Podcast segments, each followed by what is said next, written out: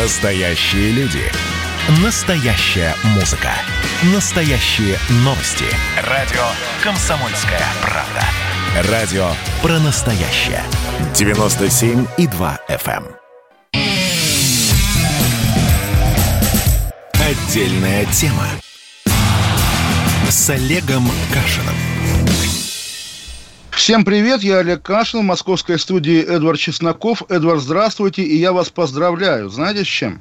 Добрый вечер, Олег Владимирович. С чем же? Неужели с матчем «Динамо Москва»?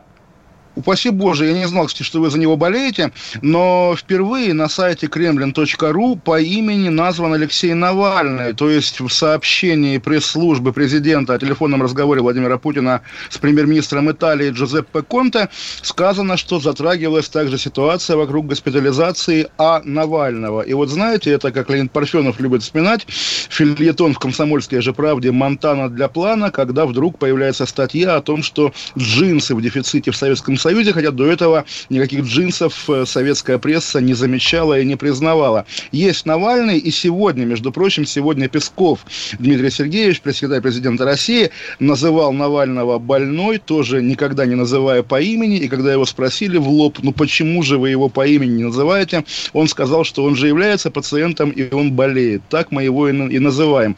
Очень странная такая почти оккультная практика неназывания Навального по имени, и она тоже подогревает вот этот нездоровый интерес и подозрения к тому, что у российской власти с Навальным особые отношения вплоть до отравления. Ну а почему? Вполне себе Навальный, как лорд Волан-де-Морт, который, как известно, не должен быть помянут, такой злой волшебник, который собирает под свои знамена разную порочную молодежь из факультета Слизерин, там искрит волшебными палочками, обещает всех покарать. Ну, очень похоже, мне кажется, нет?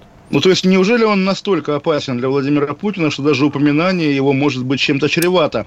Это этот образ Гарри Поттер и Волан-де-Морт, которые противостоят друг другу, но при этом очень похожи друг на друга, мне тоже безумно нравится, я его продвигаю не первый год. Да, и при этом, простите, что перебиваю, там же, если читать внимательно, то там же написано, как Дамблдор создает, по сути, Волан-де-Морта, исподволь вкладывает ему там некоторые идеи, потом создает Гарри Поттера, вкладывает противоположной идеи. В общем, даже после своей смерти, как такой главный кукловод, дирижирует этой войной. Это чрезвычайно занятно, понимаете? И управляемые вот конфликты. Эдвард... Только трупы настоящие. Да. Это я про Гарри Поттера. Понимаете, вот рождаясь в Советском Союзе, подписывались ли мы с вами на то, чтобы жить в этой полумагической, полуоккультной, полусуеверной парадигме? Это же унизительно, это неприятно, когда люди во власти ориентируются вот на какое-то вот такое суебесие, я бы даже сказал, не побоюсь этого слова, потому что, ну как же так, 21 век, а они боятся называть его по имени. Ну, не знаю, вот вы говорите, что газета опубликовала фельетон про дефицит джинсов, но ведь вскоре после этого не только джинсов не стало, они появились, Советского Союза не стало, может быть, и бог бы с ним, но уровень жизни тоже обвалился где-то в 10 раз, где-то в 100 раз, понимаете, и возникает вопрос, а хорошо ли это, что вот я не понимаю, сказали, между прочим, да, кстати говоря, мне кажется, это как какой-то дикий миф из пабликов «Одноклассников» про обвалившийся уровень жизни, потому что советские люди, для которых, да, даже элементарные джинсы, не говоря о туалетной бумаге, были роскошью, ну что у них там могло обвалиться? Олег Владимирович, ну вы на Камчатке жили, к 94-му году, когда прекратился северный завоз, там в буквальном смысле стало нечего есть, там люди стали разбегаться, там население Петропавловска и Камчатского в 2 раза сократилось, потому что люди просто от бескормицы на материк ехали. Ну, в Советском Союзе все жили как скоты, поэтому говорить, что это скотство могло обвалиться, да нет, абсолютно. Я жил в Калининграде, цивилизованный европейский регион между Польской Народной Республикой и Литовской Советской Социалистической Республикой. Я по младенчеству помню даже дефицит молока, тем более, да, действительно, рулон туалетной бумаги был роскошью, которая обсуждалась как явление. Нет, слава богу, что вот тут уровень жизни упал, слава богу, что появились джинсы, мы с вами, я думаю, оба их... Ну и при этом 25 миллионов русских лишились родины, это я так, к слову. Ну, 25 миллионов русских лишились родины, Российская Федерация их бросила, назовем это так, а, допустим, Александр Солженицын, которого советская власть прессовала, запрещала и обижала, первым стал бить в колокола о разделенном народе, когда Владимир Путин тихо сидел в своей мэрии Петербурга и решал вопросики. Слушайте, ну, я вот не понимаю, о Навальном можно говорить долго, но его же фигура чрезвычайно раздута. Мы об этом уже говорили. Ну вот что, какой конкретно пример, кроме того, что, как вы сказали в одной из наших предыдущих программ, он вас заинтересовал политикой, я не знаю, меня там Дмитрий Медведев заинтересовал политикой. Не, я про себя году не говорил, меня Сталин заинтересовал политикой, это совсем другое. Я говорил про миллионы людей, которые его сторонники, да, но окей, так, пожалуйста. Ну так уж и миллионы, но мы видели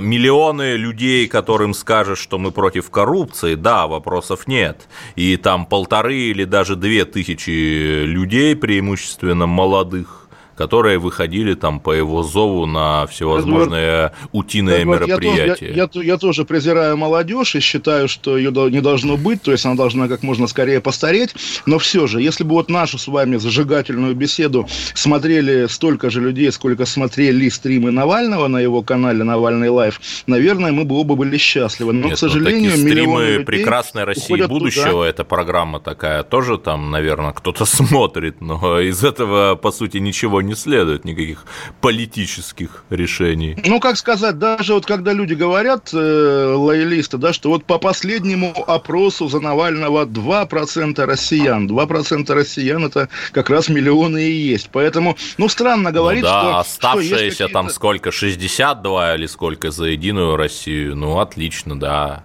Ну, смысл. За Путина, я думаю, все в России, просто по факту владения паспортом.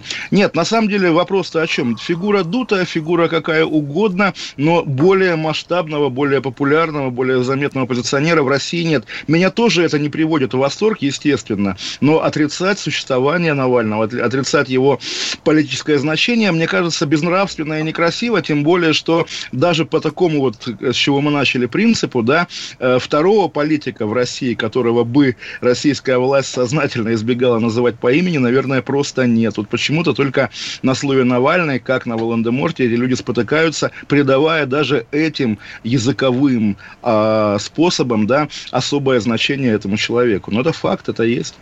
Ну, не знаю. А вот у вас прогноз-то какой-то есть, что дальше будет? Я, как вы понимаете, не про здоровье, а про политическое развитие ситуации. Ну, вы знаете, пока мы наблюдаем накопление озабоченности, да, сегодня Борис Джонсон написал в Твиттере, вот итальянский премьер Путину позвонил, Трамп уже был, по-моему, да, как бы пока все мировые лидеры не выскажут озабоченность, наверное, никаких больших новостей не будет.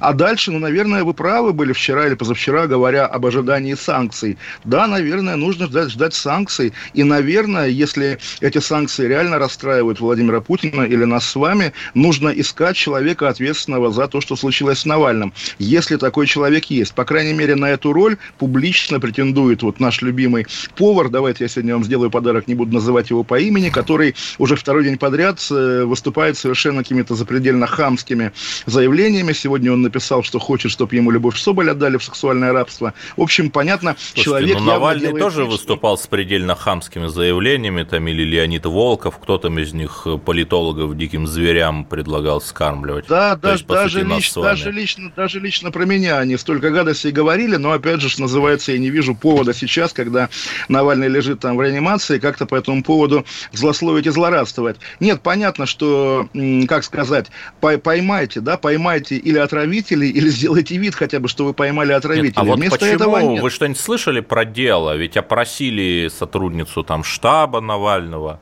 А дела-то нету, то есть тело есть, дела нет. Дела нету, причем штаб как раз Навального просит возбудить дело, а Следственный комитет говорит, нет, мы тут пока геноцид в Керчи в 1943 году будем обсуждать. Сегодня, если видели, в программе «60 минут» показали скан независимой экспертизы, да, организма Навального на тему вот то сложное химическое слово, которое мы не решаемся произнести, чтобы, не знаю, не нарушить, не ошибиться в ударении, чтобы не накликать. Таймская, да. Вот это словосочетание там напечатано почему-то шрифтом Times, хотя весь остальной текст справки напечатан без засечек. И дата вчерашняя, 25 августа, и лаборатория Московская Депздрава Москвы. То есть так теперь выглядит независимая экспертиза. Нет, я к вопросу о новостях. Вот такие новости. Пока российская сторона отрицает вообще факт отравления, и сегодня тоже было прекрасное так называемое заявление так называемых омских врачей, которые жалуются на травлю. Мы обсуждали, да, действительно, кампания по борьбе с омскими врачами в соцсетях и так далее, она ужасна и отвратительна, но также понимаем, что такого рода коллективные заявления пишутся не в ординаторских и не в операционных как бы помещениях больниц, а в каких-то кабинетах. Вот это наподобие ветерана, который внезапно оскорбился. Да, конечно, вот этот вечный стандарт, а что нам делать? А давайте пожалуемся на травлю, да, но поскольку слово «травля» в этом случае, травля, отравление, такой довольно жестокий каламбур, ну, тоже, наверное, люди немножко лишены чутья. На самом деле, конечно, половина проблем, которые российское государство получает и получит с этой истории, оно создает их себе само именно этим своим поведением, вот таким, когда оно посвистывая, поплевывая, говорит, а это не мы, а ничего не было, а он сам виноват. Ну, извините, конечно, надо как-то менять свое поведение, вот к чему я призываю. Безусловно, желаю Алексею Анатольевичу всяческого здоровья, не могу не задаться вопросом, а что дальше будет с российской оппозицией и возможен ли вообще, в принципе, оппозиционер у нас, который не выходил бы с идеями национал-капитулянства и национал-предательства, чтобы мы каялись, там отдали Крым, Кашина и всех, кому можно, отдали. Вот возможно ли вообще, в принципе, такой оппозиционер? Ну, пока главное национал-предательство – это примирение России с Лукашенко и переориентация России на Лукашенко, поэтому, что называется, соринка. О чем мы уже и традиционно поговорим в следующем блоке. Отдельная тема с Олегом Кашиным. Георгий Бофт. Политолог, журналист, магистр Колумбийского университета, обладатель премии «Золотое перо России» и ведущий радио «Комсомольская правда». Авторскую программу Георгия Георгиевича «Бофт знает». Слушайте каждый четверг в 17:00 по московскому времени. А что такое деньги по сравнению с большой геополитикой? Мы денег тут не считаем.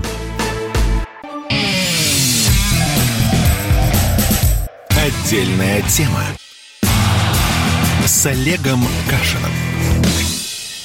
Олег Кашин, Эдвард Чесноков, и вот мы перед перерывом говорили, что сейчас обсудим Лукашенко и Белоруссию, а на самом деле, а что обсуждать? Новостей-то уже, в общем, нет. Какие-то очередные несколько человек задержаны на очередной акции протеста, людей уже меньше гораздо, ну, был допрос Светланы Алексиевич, ну, собственно, да, мы знаем Светлану Алексиевич, ее допросили, она вышла. Да, и у нее началась биполярочка, она неожиданно почти что воспылала любовью к России и Путину, очень мило, конечно. Ну, в общем, такая уже рубрика для последней полосы «Любопытные факты из Белоруссии». И, видимо, протест закончился, да, революция закончилась, и как-то все уже революция не первый раз. Революция, может быть, и закончилась, но революционная ситуация сохраняется.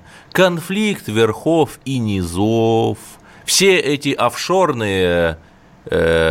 прокладки, схемы. Да, схемы, которые мы тут постоянно разоблачаем, это же никуда не делось. Но мне очень нравится позиция коммунистической партии, видимо, не Российской Федерации, когда она говорит, ах, эти митинги, там, воду мутит буржуазия и так далее, плохие митинги, ну, конечно, плохие. А в 17-м году-то стачки, это были хорошие стачки, да. Ну, я думаю, если мы позовем в нашу студию Геннадия Андреевича и спросим его, Геннадий Андреевич, а что было в 17 году, я думаю, он просто не помнит, да, то есть он Геннадий уже об этом просто Андреевич, не задумывается. Я бы его спросил, а вот, ну, вы же выиграли выборы в 96 году, ну, вот почему вы так все позорно слили, а? Что, Геннадий хорошо Андреевич... ли вам? Наша русская Тихановская. Ну, да. Наверное, ему живется хорошо, по крайней мере, человеком. Я не сомневаюсь, и его внуку тоже живется хорошо, да. Депутату Московской городской думы. То есть, у человека очень большие таланты, безусловно. В коммунистическом государстве каждый депутат, внук депутата тоже может стать депутатом, но это логично. Эдвард, я придумал переход с Лукашенко на другую тему. Вы знаете, да, популярную белорусскую теорию, что Лукашенко то ли по папе, то ли по маме цыган. И, может быть, в этом проблема его такого особого темперамента. Я же так прямо предчувствую. Хорошо, что 282-ю статью частично декриминализовали. Но продолжайте. Да. И так получилось, что власти Хакасии тоже подумали, что, наверное, хорошо, что статью 282 декриминализовали.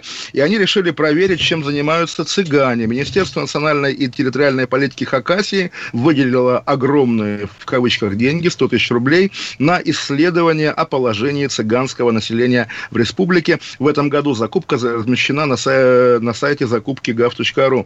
Надо выяснить, чем занимаются цыгане, какие у них источники доходов и, в общем, как с этим быть. Как вам, Эдвард, это уже фашизм или еще такой национал-социализм хакасский? Да, нет, они будут выяснять, эти социологи, социальное самочувствие, объем традиционных видов экономической деятельности. Мне даже страшно представить, это какой там, это по металлу или по чему-то другому, так.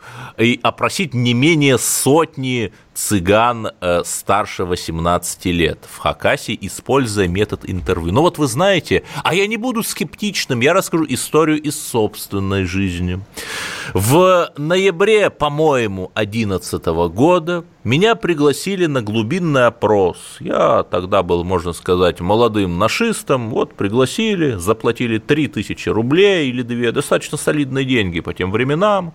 Там было еще человек 6-7 парней и девчонок, тоже таких же молодых лидеров. Мы сидели в гостинице на Автозаводской, и это глубинный опрос, когда там каждый рассказывает, как он видит оппозицию, власть, при каких ситуациях люди бы вышли на улицу, отвечая на вопросы модератора. Это еще раз, это ноябрь 2011 года был.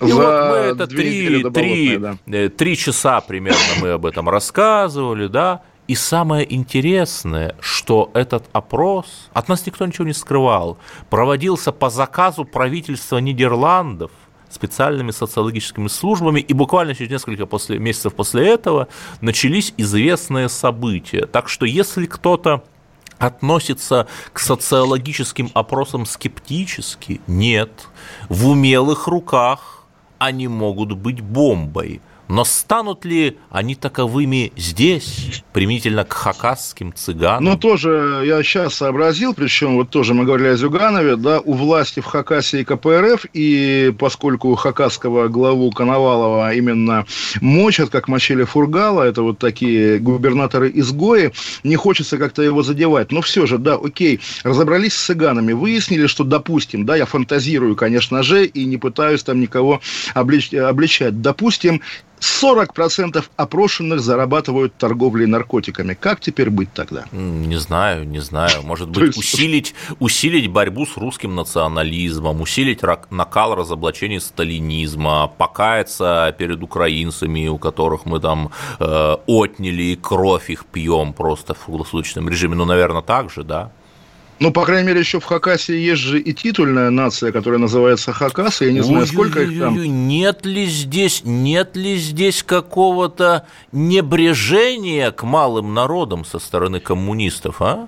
Вы знаете, откровенно говоря, не только со стороны коммунистов, потому что действительно всегда скользкий момент, когда регион назван именем какого-то малого народа, который где-то живет в сельской местности в небольших количествах, а основной массив населения составляют русские, лишенные какого бы то ни было представительства, в том числе и во власти. И это тоже отдельный повод для отдельного разговора о том, почему советское административно-территориальное наследие остается определяющим обликом Российской Федерации. Это не здорово. Это не круто, и вот как мы вчера говорили о том, а вот давайте на Кавказ принесем русского генерал-губернатора, а нельзя, вот, потому что это фашизм. Вот, пожалуйста, перепись 2010 года, русских в Хакасии 80,3%, при том, что украинцев, там, белорусов, их пишут отдельно.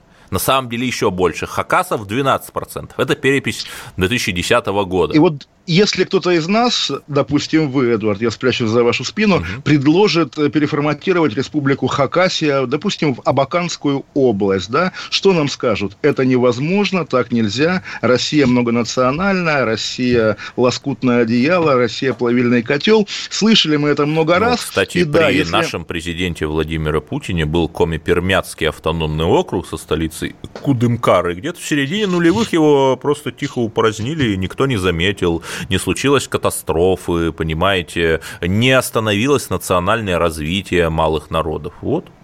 Это аргумент, да, причем, да, проводили референдум и там, и в Агинском-Бурятском округе, но что Пермский край, что Забайкальский край, там легче, потому что у коми народа осталась своя республика и своя культурная автономия на месте бывшего округа, что у бурятов в Забайкалье то же самое, уж бурятов никто не лишает государственности, а у хакасов другой родины, кроме Хакасии, нет, и как их ее лишить? Нет, но есть другой пример, Корякский округ.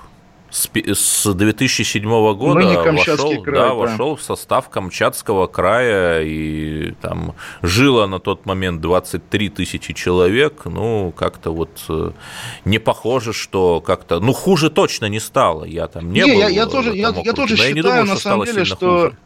Национальные регионы, за исключением там понятного набора, включая Татарстан, наверное, который уже тюбик не засовывает, паста в тюбик не засовывается. Но я думаю, проблемы упразднить там, не знаю, даже Бурятию, даже Карелию нету абсолютно, Хакасию, тем более сам Бог велит. Нет, но те национальные регионы, где русских больше 3/4, ну зачем? Ну, в общем, да, понятно, что мы с вами сейчас похожи на Молотова и Риббентропа, да, которые делят карту Российской Федерации, и нам ответит завтра, там, не знаю, Хакасский университет, факультет истории, который докажет, заклеймит, что... Может быть, даже запретят нам въезд на территорию Хакасии. Там красиво, между прочим, там красиво и алюминий, да. Но при этом же это же нужно самим малым народам, понимаете, потому что малый народ может создать свою культурную автономию где угодно, не обязательно в месте своего географического титульного проживания. Можно в Москве, конечно. Да, Москва в Москве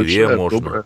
Пожалуйста, да. Создать школу свою, там, договориться, изучать свой язык. Я вообще не слышал такого, чтобы у нас там, как на Украине, запретили изучать какой-нибудь язык. Не было такого никогда. Но тоже обратите внимание, запрещали при этом украинскую библиотеку в Москве. Было скандально и некрасиво, на самом деле, с уголовными делами, абсолютно необязательными, скажем так. Даже если там был томик Бандеры на полке, я думаю, в этом никакой проблемы бы не было. Я бы сам с удовольствием почитал томик Бандеры, чтобы понимать, по крайней мере, врага. Да, но возникает вопрос, вот мы начали с цыган, я спрошу у Иосифа Виссарионовича, в смысле Олега Владимировича, известного специалиста по национальному вопросу, а что делать? То есть даже великая советская власть не смогла как-то интегрировать цыган, и в итоге Чемодановка и так далее. Что делать-то? Причем, если помните, сериал «Цыган», да, с Михаилом Волонтиром и книга, по которому он снят, на самом деле это же отражение хрущевской политики по приведению цыган к оседлости. Как раз вот Никита Сергеевич, наш либерал, по крайней мере, он боролся и с православием, и цыган пытался привязать к земле, не получилось. Да нет, ничего не делать на самом деле, признать, что они есть, что они существуют. Более того, современные цыгане – это же не люди в кибитке, а люди скорее в дорогих особняках, которые построены в румынском стиле, непонятно какие деньги. Плоховато. Может быть, с этого и начать, сделать какие-нибудь эстетические курсы для цыган, приставить к ним молодых архитекторов из института урбанистики. Между прочим, у нас же премьер-министр отвечает за налоги исторически, поэтому вот изучать доходы людей, которые строят свои румынские дома, я думаю, с этого и начнется настоящая социология. На какие деньги построил свой дворец барон?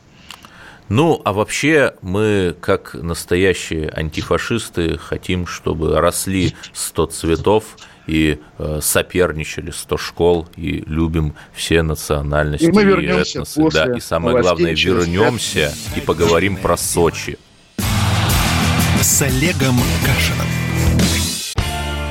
Когда армия. Состояние души. Военное ревю на радио «Комсомольская правда». По вторникам и четвергам полковник Виктор Баранец метко стреляет словом. Победа и победитель – это для нас свято. Если вам поплевать на это хочется, то это на соседнюю радиостанцию. А полковник Михаил Тимошенко подает снаряды. Вся правда о настоящем и будущем наших вооруженных сил. Ну и немного армейских баек. Медведя можно научить стрелять из автомата. В прямом эфире слушайте и звоните. Военное ревю по вторникам и четвергам в 16:00 по московскому времени. Никто не уйдет без ответа. Отдельная тема с Олегом Кашиным. Олег Кашин, Эдвард Чесноков. Вот на прошлой неделе мы говорили про Шихан-Куштау, про башкирский курган, раздербаниваемый Башкирской содовой компанией. Люди, экологи встают на пути, значит, этих экскаваторов. ОМОН их разгоняет. Глава Башкирии Радий Хабиров маневрирует. В общем, все трагично, но сегодня изящный, неожиданный поворот в этом сюжете.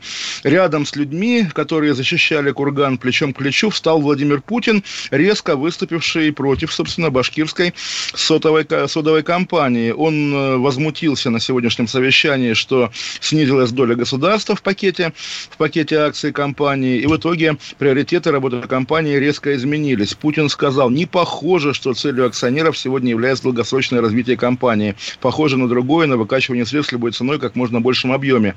И тут же после заявления Путина Генпрокуратура начала проверять сделку, из-за которой государство утратило контроль над Башкирской содовой компанией. Итак, Эдвард, что это такое? С учетом скорости, с какой все произошло, обычно, вот как было с ШИЕСом, все-таки такие сюжеты длятся гораздо дольше. Выглядит как такая многоходовочка, нет? Или я драматизирую, конспиролог? Вы знаете, само слово «многоходовочка», оно казалось забавным лет 6 назад, сейчас оно несколько пошлым. А почему не пойти по самому простому пути, что система мониторинга, которая, как известно, есть у администрации президента, увидела волнения народные, вызванные попыткой вот эту Куштау раздербанить, как в прямом, так и в переносном смысле. Путин прислушался к народу, Путин вмешался. Ведь самая большая проблема – это даже не псевдосоветский дизайн коробок с этим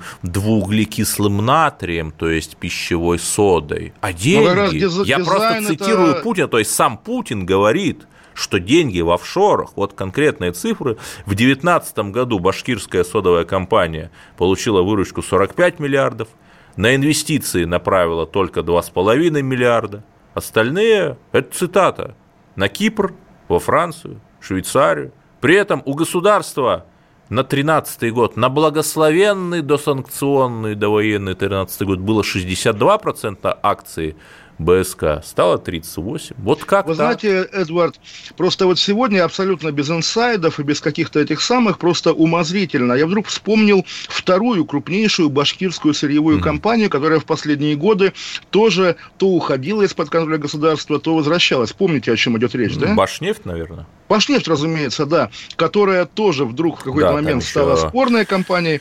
Там еще фигурировали, да. Благодаря этому мы узнали, сколько весит 1 миллион или 2 миллиона евро и какой объем занимают деньги такого объема. Да, и сколько это в колбасках, да? В общем, если завтра окажется, что да, доля государства... Кстати, какое государство идет речь? Это федеральная компания или принадлежавшая правительству Башкирии? Тоже ведь вопрос, на самом деле, не вдавался. Вот. И если завтра окажется, что да, вернули государству и теперь приватизируют по справедливости, да, или включат в какой-нибудь холдинг, ну, не знаю, Роснефть, Ростех, там, мало ли, Россто, или Россоду создадут. Над дизайном вы зря смеетесь, потому что в России не так много вот таких узнаваемых вечных образов продуктов, да, которые бы русский Энди Орхол мог нанести на свою картину. Поэтому содой надо дорожить, наверное, даже вот как этим культурным наследием, если угодно. В общем, я здесь как раз не соглашусь, что сущности множить не нужно. Есть какой-то здесь неприятный подвох. Опять же, уж не знаю какой, но он должен быть. А почему вы всегда видите подвох? Вот у вас какая-то болезнь такая, что если что-то происходит, то вы ищете какие-то боковые ходы, которые приведут к чему-то плохому. А почему? Вот я смотрю, в учредителях, там, как всегда, дико сложная схема, в учредителях БСК есть другое АО, которое называется «Башкирская химия», в свою очередь ему принадлежит еще одно, уже третье АО, которое называется «Региональный фонд», и конечный бенефициар правительства Республики Башкортостан, которая с некоторых пор стала немножко более подчиненным Москве, чем было раньше, потому что Хабиров, конечно, дорога Москве. Несколько более технократизированным. Да, можно и так сказать. Ну и тоже, вот давайте по экологии. Я помню, накануне Сочинской Олимпиады, собственно, маленький камин-аут, я никогда не был в Сочи, в принципе, никогда, и на российском Черноморском побережье был единственный раз, случайно, там, полчаса провел в Анапе, не более того. Поэтому вот, и про Анапу само название... Поговорим. Да, само название «Утриш» я услышал накануне Сочинской Олимпиады, когда экологи кубанские, а это отдельная такая группа, которая находилась и находится, наверное, в жестком противостоянии. То есть, в отличие от Греты Тунберг, это настоящие властями. Экологи. Настоящие экологи, да, но при этом политизированные экологи, тоже не будем это сбрасывать. Там одного парня, если помните, в тюрьму посадили за то, что он на заборе дачи губернатора написал «Саня вор», прошлого губернатора Ткачева. Вот его, значит, посадили. В общем, жесткие люди, смелые люди, я абсолютно без иронии об этом говорю. И они тогда начали бить в колокола, что вот заповедник Утриш вырубается для того, чтобы как-то обеспечить реликтовые леса, да, обеспечить инфраструктуру для Олимпиады. Но при этом потом, он все-таки под Анапой, это далековато от Сочи-то. Ну, слушайте, даже Абхазия участвовала, да, в подготовке Олимпиады, да, поэтому, я думаю, здесь проблемы нет, да. Так вот, естественно, такие медийные сюжеты быстро схлопываются, забываются, и тут вдруг оказывается, что заповедник Утриш, извините, горит. Причем горит ого-го как. Вот мы видим репортаж «Дейли Шторм», мы стояли и тушили огонь, чем попало, водой, руками, землей на протяжении 5 часов. Звонили в МЧС, там принимали вызов, но мы не видели. Там, собственно, добровольцы, как обычно, вот при великом, гигантском Российском министерстве по чрезвычайным ситуациям, почему-то вот именно местные экологи, добровольцы тушат эти пожары, никому больше нет дела. Что происходит, Эдуард? И при почему? Этом август продолжается. Вы знаете, сколько территорию занимает футбольное поле? 3/4 гектара примерно. Сейчас огнем повреждено 130 гектаров. Сколько это в футбольных полях, посчитайте сами. И самое главное, что это действительно уникальный заповедник. Там есть деревья, которым больше 1000 лет. Уникальная реликтовая флора. И что произошло, мы не знаем, но там 4 лагуны, их побережья были охвачены огнем, причем там туристы, многие так дикари. Так вот мы слышали уже они от кубанских властей, они там чуть ли не по воде шли, разжигают костры, да. Сбегая. Да. Ну, то есть у нас, и у нас постоянно, знаете, при каждом плохом случае мы виним таксистов, рассказываем какие-то ужасы, что они там за 10 тысяч рублей возили, а сейчас вот мы, видимо, будем винить каких-то поджигателей, да? Ну, на самом деле, вот объективно говоря, наверное, винить нужно тушителей, которые не затушили, хотя наверняка расписываются в журнале: ответственный за пожар, за противопожарное состояние такой-то, такой-то. Есть управление МЧС кубанское, есть, опять же, все ответственные люди, где они и кто будет отвечать. Эти реликтовые деревья, действительно, надо понимать, это не вот та тайга, которую, в общем, уже никому не жалко, все махнули рукой. Которая уже вырублена для нашего восточного соседа. Да, конечно, для нашего большого брата. И даже когда бушуют лесные пожары каждое лето, нам объясняют, что пожар — естественное состояние леса, естественное пожар, саморегулирование. Да. А здесь все-таки это место второго, которого в России нет, потому что, чтобы заполучить второй такой заповедник, наверное, придется брать, я не знаю, что Индию, наверное, как Жириновский завещал. Ну, не знаю, или в горах Сванети тоже есть реликтовые леса. Может, туда... как завещал наш вождь и учитель Дмитрий Медведев, грузиноусмиритель. Да. Но, в общем, у нас сегодня программа очень агрессивная. Но и вот мы не понимаем, что постоянно август, происходят эти лесные пожары. При этом у нас есть самолеты-амфибии из ОКБ Бериева. Некоторые из них как раз там и базируются. Видно ли их было, почему их не было видно. Помните, вот Эдвард, когда взорвалось в Бейруте, я же вам говорил, что очень прикольно посылать в Бейрут спасателей, показывая, какая мы великая держава. Но если эти спасатели оголяют российский тыл... это к тому, что пожар возник 24 августа, сейчас уже 26-е, да, причем это, по сути, один из самых густонаселенных уголков России, Краснодарский край. Там со времен Олимпиады есть инфраструктура, в том числе спецслужебная. И вот за 2 суток, по сути, с огромным трудом погасили. За 2 суток. Как быть? Я не знаю, как быть. Есть такая соблазнительная идея опять призвать там что-то расформировать или наоборот создать, или что-то расстрелять. Но не знаю, я считаю, что нам нужно просто выполнять нашу Конституцию, соблюдать ее, где, между прочим, прописана необходимость сохранения природных богатств. Это уже в поправленное, да? Поправленное, да. Ну, а я старомодный человек, я бы отправил в отставку, хотя бы главу федерального МЧС Евгения Зинищева, потому что человек не справляется, нет? Не знаю. Это, понимаете, легко требовать отставки. Нужно смотреть. И потом, раньше мы хотя бы видели, да, при предыдущем руководстве, что МЧС там нам показывали какие-то героические сюжеты, что они кого-то спасают. То есть МЧС хотя бы в медийном поле существовал как некий Бэтмен и Супермен одновременно. Да. Теперь, Эдвард, этот медийный образ переехал в Министерство обороны со всеми, так сказать, чемоданами и потрохами. Поэтому, да, теперь армия у нас прикрыта медийно, а МЧС, в общем, провисает. Но, тем не менее, мы хотим надеяться, что Утриш все-таки потушит, и что ее флора и фауна сохранится, потому что иначе сердце России лишится одного из своих сосудиков. Оставайтесь с нами, мы обсудим самый главный и самый болезненный вопрос. Отдельная тема с Олегом Кашиным. Я, Эдвард, на вас рассчитываю как на человека патриотических взглядов. То возникает вопрос, а куда податься русскому мужику? Ну, разве что в ЧВК Вагнера. Перефразируя известную либеральную формулу, российскую либеральную формулу, надо дождаться, пока вымрет последнее непоротое поколение, да? Отдельная тема с Олегом Кашиным и Эдвардом Чесноковым. На радио «Комсомольская правда». По будням в 9 вечера по Москве. Тоже мочить в сортире, но других и не так.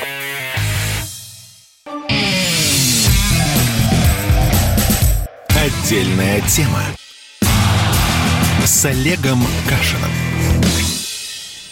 Кашин, Эдвард Чесноков. Вот мы часто ругаем российские власти за бездействие в тех случаях, когда нужно действовать, но не всегда они бездействуют. Вот, например, в Красноярске интересная история. Спецназ ФСБ пришел в 4 часа утра к 14-летней школьнице, в 5 утра, взяли ее и забрали в психушку за участие в паблике ВКонтакте про Колумбайн, то есть про американские шутинги, про стрельбу в школах. И вроде бы, как пишут, как сообщают, будут держать ее в психбольнице до 1 сентября, чтобы она, не дай бог, никого не расстреляла. У нее изъяли старое воздушное ружье, лук со стрелами и постеры, висевшие в комнате, и даже сломанный дорожный знак. В общем, на самом деле, я даже, помимо того, что, наверное, странно маленькую подростка, девочку забирать на психосвидетельствование из-за переписки ВКонтакте, я понимаю опасения нашей госбезопасности, потому что, да, никто не хочет повторения того, что было в Керчи. И вот снова и снова на одной чаше весов Керчь, на другой чаше весов спецназ, вламывающийся в дом и забирающий ребенка. Неужели из этого замкнутого круга нет выхода, Эдуард? Нет, но все-таки адвокат семейства говорит, что девочку отпустят 27 августа, то есть завтра. Это можно хотя бы надеяться. А вы знаете, я хочу сказать, что убийство в Керченском политехническом колледже, массовое убийство, кстати, скоро 2 года будет, оно по количеству жертв и раненых превзошло Колумбайн. И вот этот молодой человек, Владислав Росляков, он совершенно легально купил ружье Hudson Escort, с помощью которого получил разрешение от Росгвардии, да, ходил на занятия с оружием. И вот в этом случае, ему 18 лет было, в этом случае почему-то никого не заинтересовало, да? И вроде бы как-то я... Видите, за 2 года научились дуть на воду, стоять на лоялистской стороне, но я не знаю. С одной стороны, да, реальные герои-ФСБшники задерживают каждый раз каких-то бармалеев, которые хотят взорваться. Тут это невозможно отрицать, и тут надо отдать им должное. Но с другой стороны... Когда мы видим, что вот какие-то коллективные Росляковы их наоборот упускают, а в другом случае передавливают, я не знаю. Моей мудрости невеликой не хватает, чтобы прийти к какому-то выводу, который бы устроил всех. А у вас?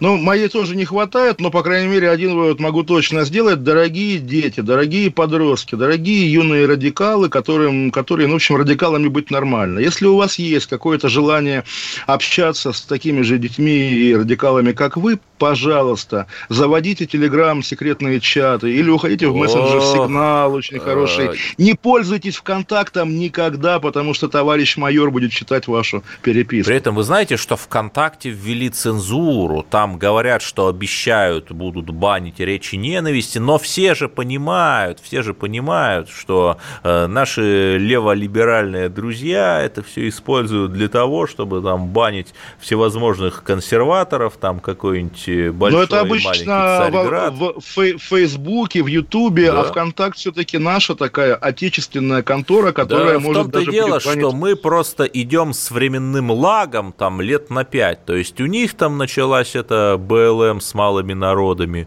у них там начался этот феминизм с феминитивами, и вот это все абсолютно точно так же приходит к нам, все эти безумные борения с так называемыми речами ненависти, когда Эдвард, вы видели сказать, обложку свежего Vanity Fair, да, американского? Нет, я не читаю Vanity Fair. Там на обложке угадайте кто? Кто?